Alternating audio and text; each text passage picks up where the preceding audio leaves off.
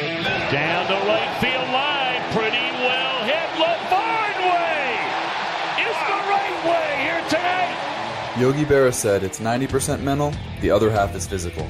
My name is Ryan Lavarnway, Major League catcher and minor league grinder, and I've spent the last 15 years playing professional baseball while evolving my mindset. I'm fascinated by optimizing that 90%. In this show, I'll talk to elite athletes and mindset coaches about what makes them tick and how they've overcome obstacles in their own careers on the way to finding success. This is Finding the Way.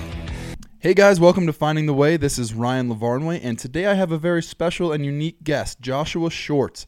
He is the anchor for the local Fox station here in Denver, and he's a good friend of mine. We hang out, we had breakfast the other day, and he was telling me about how he grew up in the south side of Chicago, single mom, had none of the advantages that a lot of people just really take for granted in his life. And he had a, an amazing, hard to reach goal, just like I did in athletics. And he is one of the very few that has been able to accomplish that goal. So I'm excited to talk to him today because I think he's the perfect guest for this, where we can talk about mindset, overcoming adversity. And even though he just told me he has zero athletic bones in his body, he still accomplished something that millions of people out there want to accomplish, and he did it on purpose. He overcame adversity to get there. Josh, thank you so much for joining me today. Hey, Ryan, thank you for having me. I am honored. I am privileged. You said unique and special for me. I did not anticipate those words. So thank you for having me. I am so excited to help inspire folks. You inspire people every day in what you do. So to be a part of this and to lend a helping hand in some way to our community is just, I'm looking forward to. I'm excited, man. Thank you, and and to add a unique perspective, which I think is is the biggest value you bring to this episode of this podcast. Talk me through growing up on the south side of Chicago, single mom. You had a twin brother, sister that's 14 years older than you, and helped kind of raise you. What do people like me who grew up in Southern California, two parents, what are, what are the things that I don't even think about that you had to go through, that you had to overcome, that were not advantages that I had or that 100,000 other people had that you you came in this situation what was different for you? I, I don't want to misguide anyone who's listening but I think that it's important for me to say that yes grew up on the south side of Chicago but even though I did that even though that was part of me part of my history I wouldn't say I grew up poor or I wouldn't say I grew up in a in a slum. I was I mean it was a beautiful area of Chicago on the southeast side of town and lived in a bungalow. Had my great grandmother and my grandmother in my life, and my single mom, as well as my twin brother and older sister. So I was able to grow up having that as a foundation. A lot of people aren't able to have that this day uh, nowadays, which is weird because I think a lot of people grow up wanting that, seeking that, looking in other places that they shouldn't look for that love, that genuine care. And so I had that growing up. And so I'm I'm I'm lucky in that regard. But as you said, Ryan, I also grew up disadvantaged. And so I knew that I had the cards kind of stacked against me. And, and my brother as well. You would see commercials. I remember my mom would always watch court shows along with my grandmother as well and there would be commercials and they would always talk about statistics that if you're watching this and you're growing up in a single family home more than likely your child is not going to make it. Or if you are a young black boy watching this right now you are going to end up more than likely end up in jail or dead before you're 25 all those things were said to this 10 year old and you kind of start to believe it. Like there's a part of you that you you start to believe man is this going to happen to me too? Not is this going to happen because you know that there are people that you go to school with and that live on your block who live exactly what those commercials say to you. And so for me, it was about I don't want to have that lived experience.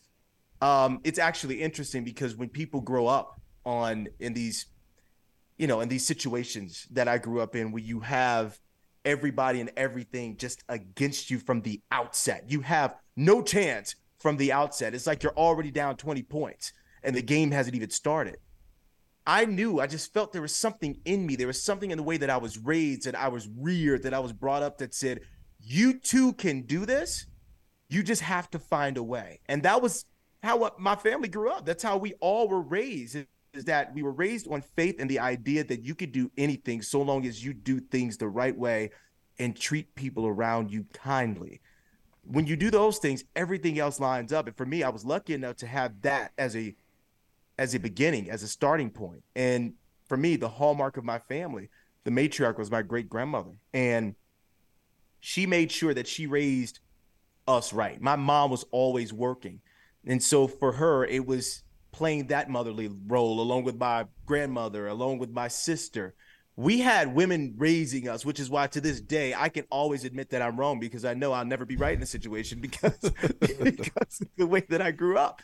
And so I am just lucky. I, I want to stress that that even though I came from where I come from, I am lucky. I am blessed. I understand that this could look totally different for me. Now, the fact that I'm even talking to you, I have to think about, man, I don't I don't think that 15 years ago I saw this for me. So let's explore it a little more because you say your your great grandmother, your matriarch, wanted to raise you the right way and and it was a foundation of what sounds like to me hope. They gave you hope that you could change your stars or you could change your lot in life. What does it mean to you to do it the right way? Or what it what it was that hope embodied in? What gave you the hope? Did you have a family mantra? Did you have things that you did to develop that hard work ethic where your mom was always working, she was always providing? What what did that mean for you in your head as a 10-year-old boy? I think that we always knew that we found a way out of nowhere. There was a song, actually, a gospel song that had those words in it. And I remember my mom would listen to it, and she lived that way. She says that no matter what happens, we're going to find a way out of no way. And there was a point in our, I think, when the moment we moved, so we lived on the southeast side of Chicago, the south side, but uh, particularly the southeast side known as the South Shore community. And we all lived uh, my great grandmother, my grandmother, my mom, my sister, myself, my uncles lived in this bungalow home. And there was a point where my great grandmother passed away. And she always, always, always made sure we did things the right way. We didn't know any other way. You know, we grew up and was raised, I say in the church loosely because we didn't go to church every week, but we were we were the faith that we had in our family is how we were raised, that we were raised on the things that you can't see, but you still believe. That's how we grew up.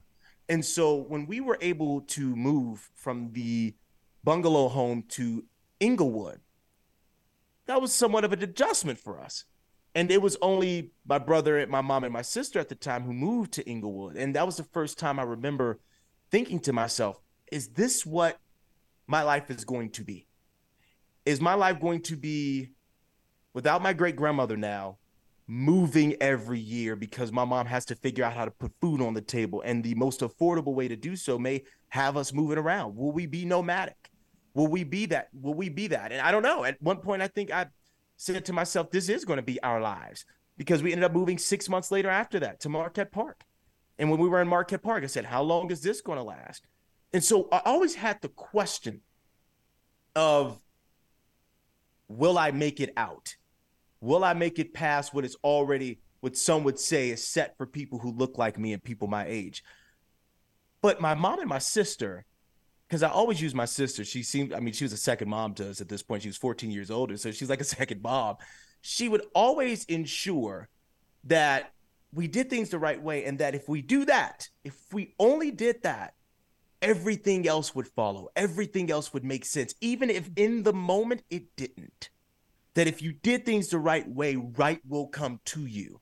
And that's something I remember my mom always saying. And that's something that I looked up to my sister and my grandmother and everyone else in our family because those who did the right thing the right way ended up having right or good come to them. My cousin was the first person in our family to graduate college. And I knew at a young age I wanted to graduate college at the age of 10, 11, 12, going into high school, I didn't know what I was going to go to college for.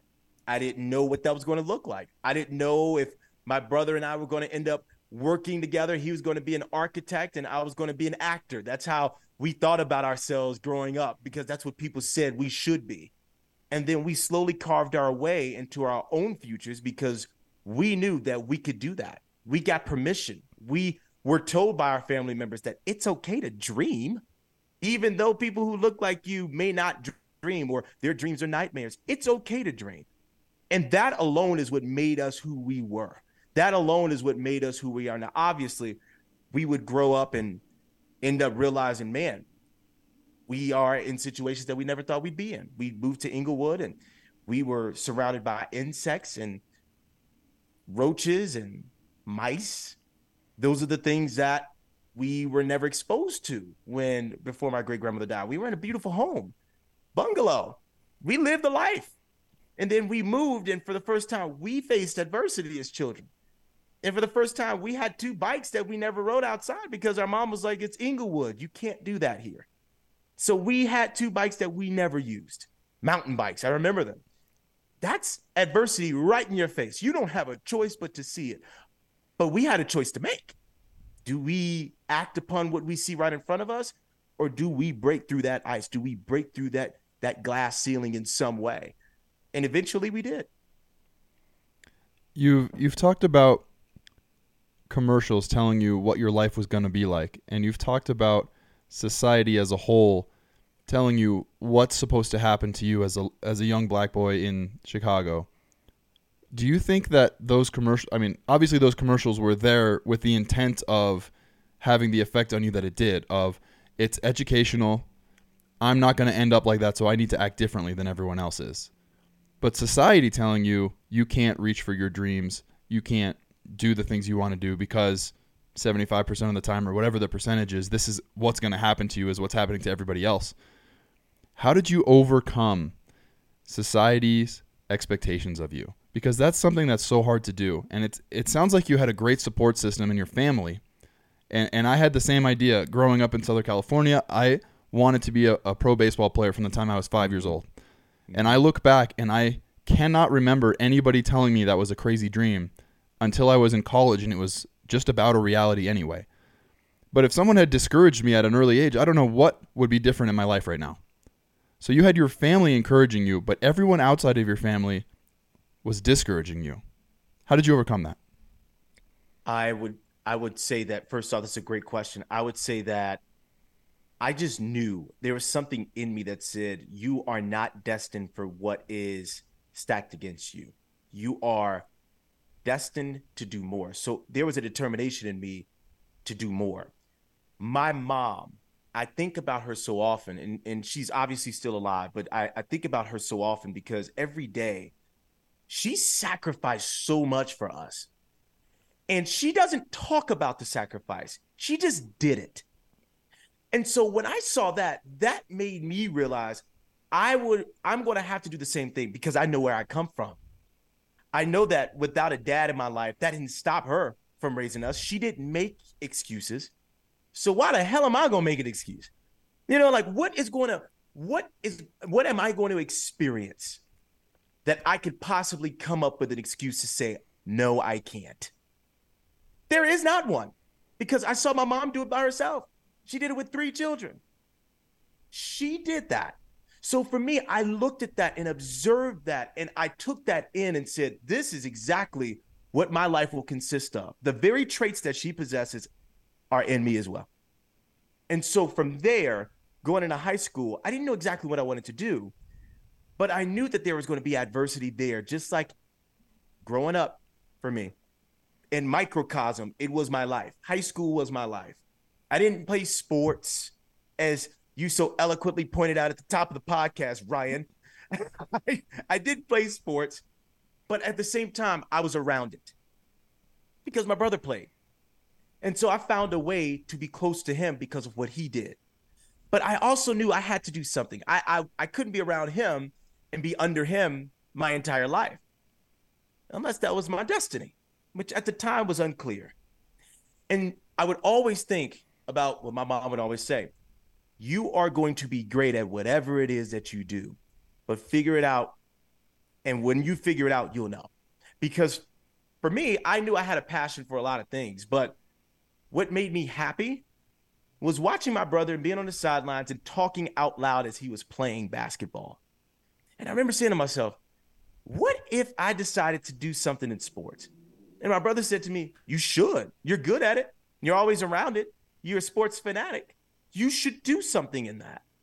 And so that's where it started for me. And when my brother said to me, you should do that, that said a lot to me because he and I went through the same thing the same adversity of people saying you shouldn't or can't or won't do anything. And yet he said, you should do it.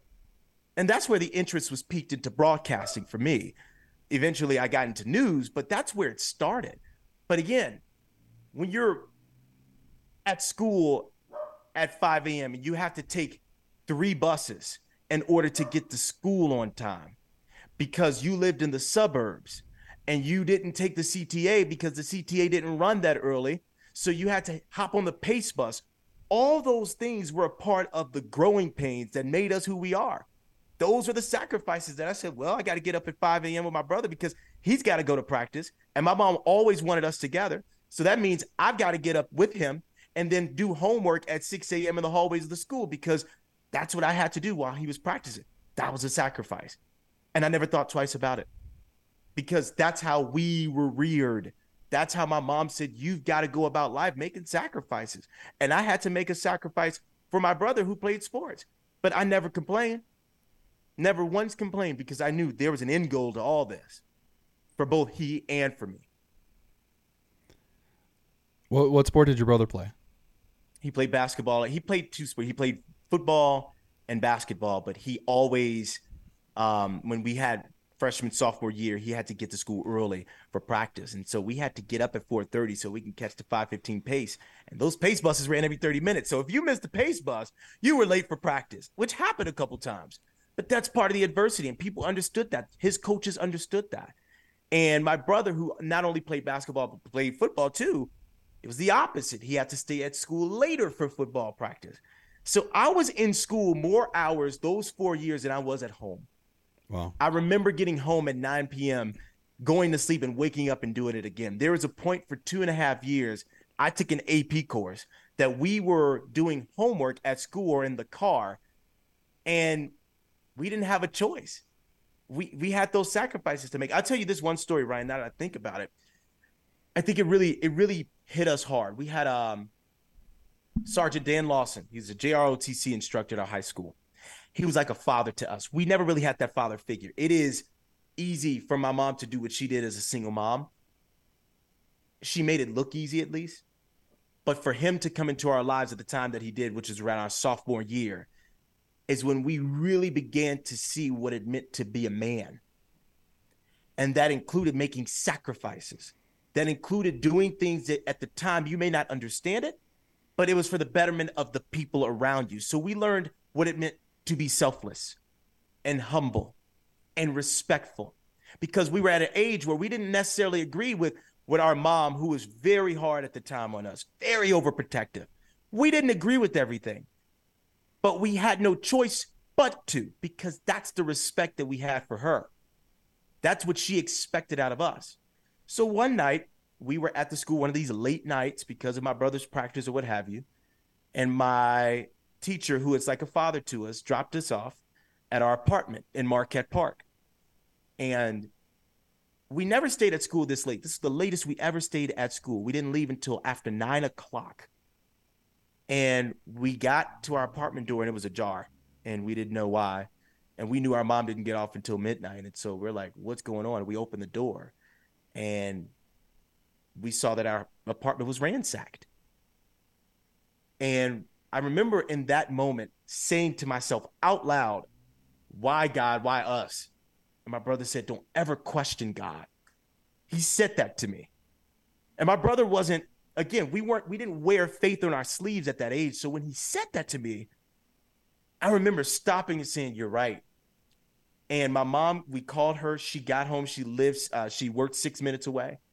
She got home and she says, they could take everything else they want. She says, get some garbage bags. And we threw everything in a garbage bag. And my mom put us up at the Motel 6 on Western. And we stayed there on Cicero.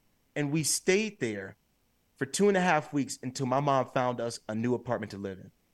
My mom made that sacrifice. She never thought about it. That's to this day what I do. I sometimes don't think I do, knowing that if it's a sacrifice, it's worth it. She did that. That's how I live my life, man. That's how I live my life to this day, and that's how I got to this place that I am today. Wow, that's incredible. So you because because she didn't want you living in a place that you didn't feel safe. Yeah, she knew. She said, "I don't. I want you all to be comfortable." My mm. mom, I can't name one friend that she has. She doesn't have them. When she gave birth to my brother and I, it was different because my sister, again, 14 years difference. My brother and I, that her life stopped for us. Her life stopped for us. It was no longer about her. It was about us. Making sure that all of her children were good and comfortable and safe. That's why we left six months after moving to Englewood because after we saw that seventh mouse, she was like, You guys aren't comfortable, are you? And we're like, Nope. She says, Let's go. And we left, didn't think twice. We were out of there within a week. Because once she thought about doing something, she did it. She never thought twice. And that's instilled within me to this moment. Ryan, that is how I live because that's how she showed us and taught us to live. That's that's so crazy. I can't even I can't even wrap my mind around needing to move so often because of mice or because of burglaries or because of everything. It's it's just pretty incredible your story. So again, thank you so much for sharing with us. So you were with your brother, you're supporting him through his sports journey. And he he says to you, maybe you should pursue sports journalism. And you end up at Columbia College of Chicago with a major in broadcast journalism. What was your goal and how did you choose that school and and what did you hope would come out of that? My brother he knew that he was going to do something down the road of sports. For me, it began junior year. I would watch basketball games and I would watch basketball games with my friends, my brother, my family, and I would hear myself talking through the action of the game. So I thought of myself as being this play-by-play commentator. I said, "Man, I might go to school for this." And so then I had to realize I had to be real. I had to be honest with myself that yeah, I'm smart, but physics sucks. So that really dropped my GPA in junior year. So that really didn't help me to get into the colleges that I wanted to get into, like the Mizzou's or whatever. But not only that, financially, it was impossible. My mom, it, there was no question. We never even talked about it. There was no way she could provide for us financially through college. So that never came up. So it was scholarships, grants, and thank you, Lord. People always say, like, would you graduate? Was it, you know, sum cum laude or whatever? I say it was thank you, laude, because I don't know how we ended up where we did. Because sometimes it again, it takes sacrifices. And so I thought about it to myself, where do I want to go at this point that makes sense, but that is also realistic and attainable, right? And it was staying home. Wherever I was going to go, I couldn't stay on campus. So that's one. So that narrowed everything down in Chicago. Well, I didn't want to go to Chicago State University. I didn't want to go to, I couldn't go to University of Chicago because I didn't have the money. So now I'm looking at, okay, what do I want to do? Now I have to narrow down what I want to do. And at the time, it was sports, sports journalism. And Kevin Harlan at the time was a great inspiration to me. And so I saw that he took broadcast journalism. So I wanted to take broadcast journalism. So that's where it started a Google search of schools that were good at it in the Midwest. And Columbia was the second choice. Now, Columbia, people looked at Columbia as an art school, as a dance school, as a fashion school, as even as a music school in some regard, but nobody really looked at it as a journalism school. And it was the best decision I made. I ended up going to Columbia College and had some of the best professors and teachers who were still working in the business. So, unlike other schools that you'd go to where they were retired or this was decades ago, they were working at the state. Some of them would be teaching and then say, "All right, well, got to go because I got to go to work because of breaking news. So we're going to cut class short." That's how it was. And so it was being in the field, being in Chicago, downtown, and being able to tell stories during these classes that we had to tell within at the time it took us a week to put a package together and now it takes us eight hours it's very strange how that worked but they gave us a week to tell these stories and for me it went from sports to news, hard news as they call it, really quickly because I realized I love to tell stories about people, not just one genre. And that's where the transition for me happened. And I branched down into news and doing news to this day, which is something I never thought I'd be doing, sitting at a desk, anchoring and reading the teleprompter. Even though when I was a young age, Ryan, I would always watch news. I would always watch the news to the point where my mom told me to stop because I was having nightmares and she thought it was coming from watching the news all the time. So it's a full circle moment that I never saw coming. That's crazy, and and you're very good at it. You know, you've won two Emmys now You're you're my favorite local newscaster, which I'm I'm not just saying because you're a buddy of mine, but you're you're extremely talented. And the thing that kind of makes me really think about your life and the steps that you took to get there is that you didn't go from college student to news anchor in a top 15, top 20 market. Mm-hmm. You took the individual steps along the way that I think sometimes people overlook or that they don't want to take the milestone steps. They don't want to, to take step one and step two and step three. They want to jump to step 15. When you got out of college, you did multiple internships. You were a tour guide on the top shelf of a double decker bus in downtown Chicago. How did those steps help you towards your ultimate goal, towards your, your two Emmys, towards your anchor status? Talk to me about the little steps along the way. So, Ryan, you bring up a great point and you do your research too. So, I I'll start with the double decker thing and I kind of work backwards. So, I remember at the time it was my first summer in college. I, so it was my first summer. So I would say this was after my first year. So this would have been 2014, the summer of 2014. I wanted to get a job. And I wanted to get a job because I was broke and I did not want to be living as a sophomore in college. And, you know, I, I just didn't, it just didn't feel right to me.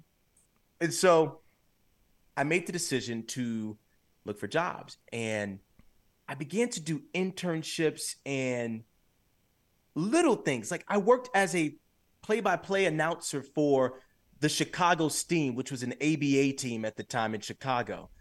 And they would pay me sometimes, and then there would be times say, Well, you didn't sell us any tickets, you didn't help fill seats, so we can't pay you. And I remember saying, I don't want to do this. I don't want to do a job and then not know if I'm going to get paid for it. I can't do that.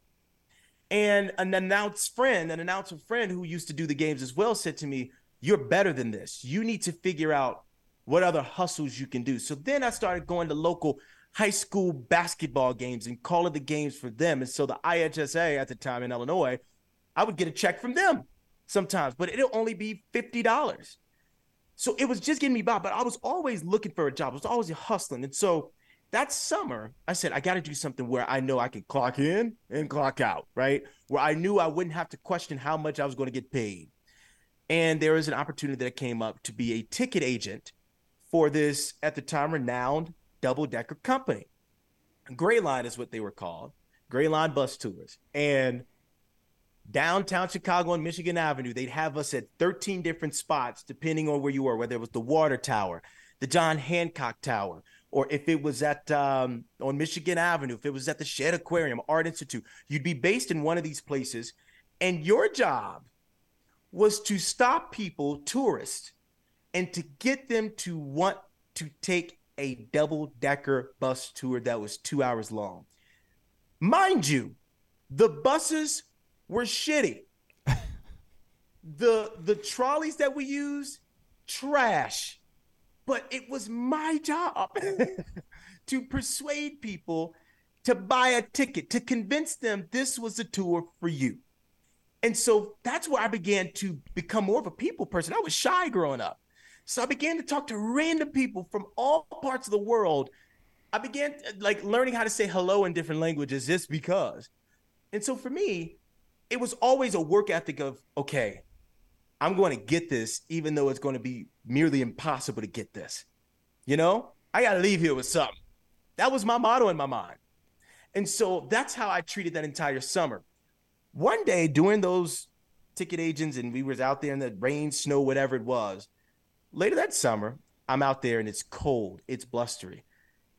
And two tour guides took the day off.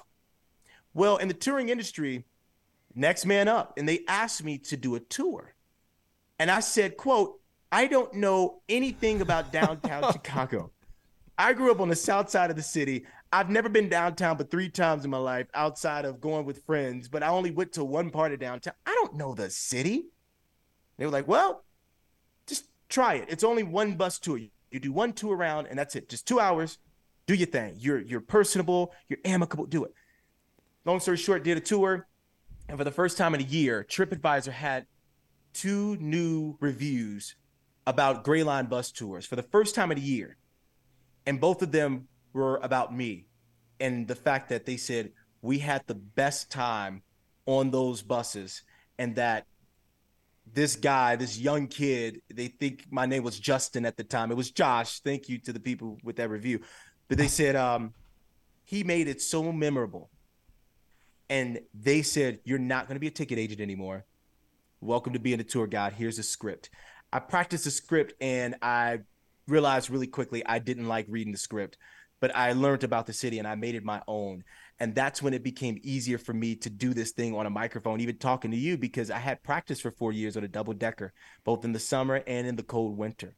So that during college, along with several internships in newsrooms, sports newsrooms, and journalism related stuff as well, I was able to practice this craft that I became so passionate about that really started senior year in high school when I went to Doha, Qatar. And I remember wanting to tell the story about people there and people here in the States were like, be careful, you're going overseas in the Middle East. Wear a vest because you may not come back. They made all these jokes. And when I came back, I said, they were the nicest people. In fact, there was a guy, a kid my age, because we took Arabic in high school. It was Arabic and Chinese. And so that was the impetus for the trip there.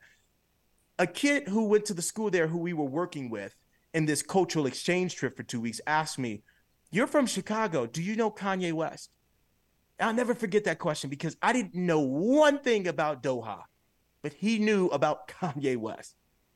So I came back wanting to tell stories about them and get rid of the misconceptions and preconceived notions about them. And from there on, through college, is where the storytelling passion began. That's where it started. And I knew I was going to end up at a news station. So those small steps along the way, after graduation, a week off and then right into my first TV news job ever in South Bend, Indiana. I knew it was a sacrifice. I knew that I couldn't have any weeks off because one week off could mean one job at that time. So all of that, all the stars aligned, and it just worked out. Lucky for me. Lucky for you, but luck favors the prepared. So good job doing all of all of the right steps. Good job working on all of the things just so that you could get lucky. I think you can take a little bit more credit than that. So I, it's funny. It's funny you say that because like I was raised to always be humble. I was raised to be this person that expresses humility, believing in something that's bigger than yourself, right? And so that's how I was raised. But there are times where I look back and I'm like, damn, I did the thing. you know? So so as you're in the news station, you're you're coming into people's homes every night sharing them the news of the world, giving them your perspective. I, I know you, you told me that you're just supposed to report the facts, but inevitably your opinion will come through in a tone of voice or in the way you shape the story. How do you view that responsibility and what pushbacks have you gotten on some of the stories that you choose or how do you choose your stories when you're when you're bringing the news to the people every single day? I will get to that last part last because that is a great story and actually one of the reasons responsible for my first Emmy. But I want to go back a little bit and talk about some of the best advice I got from just interning with different people. Brad Edwards, he is a awesome journalist, and I don't know another word than awesome at the moment because if he listens to this, he's going to be really disappointed. I couldn't think of a better word because that man is a wordsmith. If there ever was one in the TV business, is Brad Edwards. And so Brad Edwards, um, who works at CBS in Chicago, where I interned at one point, I never got to work with him closely, but afterwards we got a little bit closer, and he would always give me some advice here and there on my stories and my writing as well, because writing is important in this business, and I don't think people at home realize the importance of writing a story. Um, he said to me, "Leave." I'm going to put it in a cleaner way for our listeners. Leave the BS at the door you need to show who you truly are. I want to see Southside Chicago Josh. I want to see you. I want you to. He actually told me to go by Josh Short in the TV business, but I was like, I'd rather go by my actual name. But beyond that, he nailed everything because that's when I saw a shift in everything. I was who I was, and I am who I am. So show people at home that person because why are you trying to be a journalist? You are a journalist. So just be who you are. And genuinely, at my core, I am who I am. And so people relate to that and gravitate to that every single time. And so to this day, I listen to that, I hear that, and that has helped me grow. The viral, I don't like to all the time talk about live shot that happened with the Black Friday and everything. And if you've not seen that, if you're listening, you should YouTube Black Friday, Black Reporter. It's almost anonymous at this point. but that was the first time I was able to show my stuff. But I did it in a way because certain stories you have to do certain things. I wouldn't do what I did in that video at a crime scene. But for the first time, I showed who I was. And that was when things turned in my first market for me in South Bend because people saw who I really was. Now, whether or not people liked it is another thing. But for the most part, people respected and gravitated toward that because it was genuine and it was authentic. It was who I am. And so that was the first time I saw the benefits of what Brad told me. Be who you are. And so to this day, everything in my storytelling, to the writing, to the story ideas that I pitch, is because of where I come from, who I am at my core, how I was raised, the neighborhoods I lived in, and the lived experiences that I have. That is shown every single day in what I do because I know personally that's what people want. That's all people ask of us as journalists is to be who you are. Give me the facts, but also don't BS me either. That's what viewers want. That's what listeners want. And so, to your last question, the adversity that I've gotten, I've pitched stories all the time that, you know, because of the news of the day, you're not able to do them. But there are stories that are meaningful to me that I want to tell. And one story that actually won me my first Emmy had to do with this idea that I had about shootings. And again, growing up, Ryan, I didn't get to this. There was a scene that I'll never forget as a kid. I can't tell you how old I was, maybe, maybe eight, eight to 10 years old. Um, I was in the back room of our home at the time, and my brother and I heard pow, pow. And I distinctly remember ducking because I'd see that in movies. And so it was an instinct that I had. But I just did it. It was, I don't know why. It was never taught to me because we were never, we were always told about safety and being careful. But for me, it just, I just did it. Can't tell you why I did it, but I did it. And I turned out all the lights, and my brother was like, What are you doing? And I was like, Did you hear that? He's like, Those are fireworks. I was like, I don't think those are fireworks. He thought they were fireworks. So I slowly turned on the lights and I told my sister upstairs that we heard something and she was like, You're fine. And about 10 minutes later, I saw this thing on the ground. It got my attention. I looked in the window and I peeked through the blinds, and it was an officer with a flashlight. So I said, I knew something was going on. 10 seconds later, I'm seeing what I saw in movies crime scene tape. My neighbor got shot and killed, and it was my sister's friend. They grew up together that was the first time I was ever exposed to something like that. It gives me chills talking about it because I've never talked about it like this before. I've always it's just existed in my mind, right? And so that moment for me is a it's a seminal moment because it was a part of my upbringing. That next door there was a shooting and someone was killed, and it was gang related. And then days later, I remember seeing shirts that were painted in this blue glittery fabric with RIP on it, and I didn't know what RIP meant. So these are the things that I grew up on, right? And so I wasn't sheltered at all. Our mom tried our best to shelter us, but we were exposed to the winds and the famine of reality. And fast forward several years later in my newsroom where I wanted to do a story on shootings in South Bend, Indiana, I remember saying, look, we talk every day to the victims, we talk to victim advocates, we talk to police, we talk to family members. I want to do something different. I want to talk to shooters.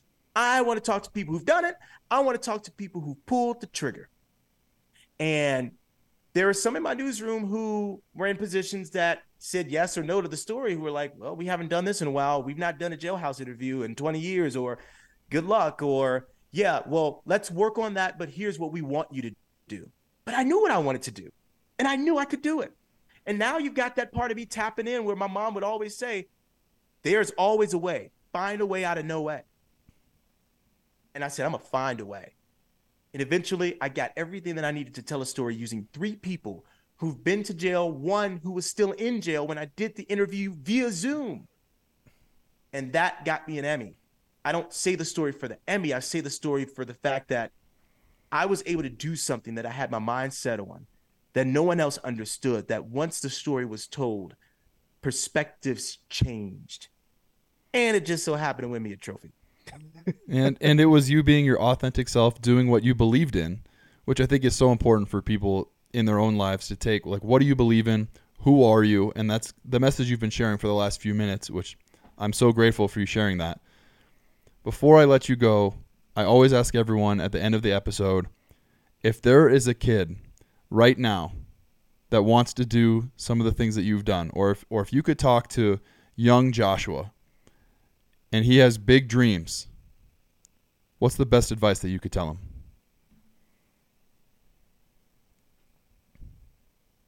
Keep dreaming because dreams are many times reality. And it, it's so, man, that's a great question because it makes, it chokes me up a little bit because I never thought I'd be here. And I'm still in the position where the world is your oyster, as they say, right? But it is so true. There is so much that you can do right now that you think you're not going to be good at. There are things that you may not have even thought about that you could do that you are good at. Dream. Dream about all of it. Dream about all of it.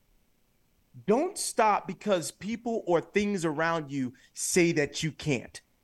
Just because there's a roadblock does not mean there is not a detour. Keep driving. You're going to get to that destination, whatever it is. Or sometimes, you know how you end up driving, you're on that family road trip and you end up going to one place or wanting to go to one place. And then all of a sudden, another place pops up. You're like, I got to check that out. That may end up being the ticket for you. Never stop dreaming. Never stop driving. Keep going. Don't look at a roadblock or hazard lights as a reason to stop. Slow down. Look at what's around you. Make sure that you don't hit any potholes. And if you do, it's okay. But keep driving because there are going to be destinations that you stop and pause at. That's not, destinations are not always the end goal. You may stop and take a pause and a rest and say, This is awesome, and take it in. And that may be for a year, that may be for a month, that may be for a day. Take it in, learn from it, and then keep driving. That's my advice I would give to my young self because there was a point as a young kid where I just did not know or believe what I would end up doing. And once it happens, it hits you hard. Keep driving. Amen, dude. Amen. Thank you so much. I really appreciate it. Your story is so inspiring to me, and hopefully, someone out there will be the next two time Emmy winning news anchor. Do better than me. Don't just go for two. Whoever's Three. You want get the joy. Get six. Come on. Get six. You could do that. Be better than me. And thank you, Ryan, for doing these podcasts. It's so important that people see that there are ways. What do you say? Finding a way. Finding a way. there way. are always ways. All right. Thank you guys for listening. This has been Finding the Way. I'm Ryan Lavarnway with Joshua Short, and I'll see you next time. Thanks for listening to Finding the Way with Ryan Lavarnway. Find previous episodes on Apple Podcasts, Spotify, or wherever you listen to podcasts.